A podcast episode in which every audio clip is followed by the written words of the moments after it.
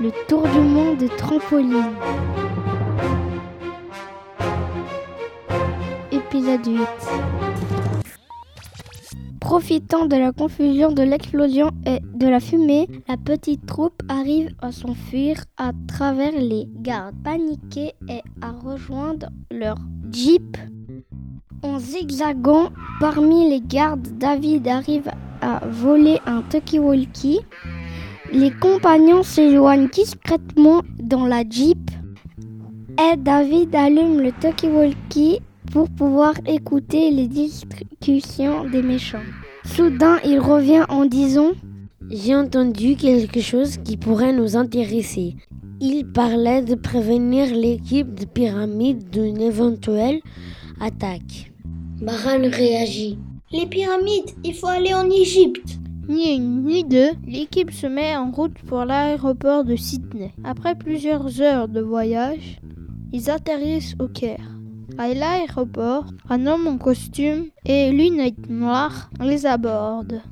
Vous êtes Ella, Antoine, Yanis, David et Baran C'est juste Suivez-moi. L'homme a l'air imposant. Alors le groupe le suit. Tout en sortant de l'aéroport, l'homme explique Je m'appelle Diego, je fais partie d'une organisation secrète qui lutte contre le gang du vendredi 13. C'est malfrats à qui vous avez eu affaire et qui veulent voler votre machine pour diriger le monde.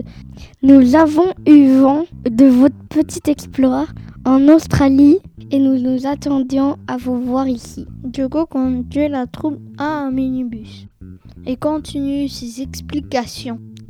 Nous avons réussi à intercepter des conversations entre certains membres du gang. Cela nous a permis de localiser le laboratoire qui se trouve sous une des pyramides de Gizeh.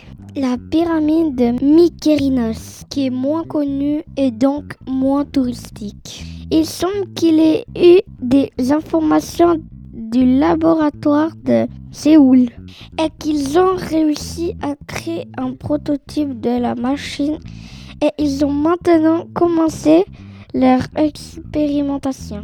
Nous n'avons plus beaucoup de temps, murmure Baran. Diogo conduit les aventuriers non loin de la pyramide. Très bien, dit David. Il ne reste plus qu'à trouver un moyen d'entrer.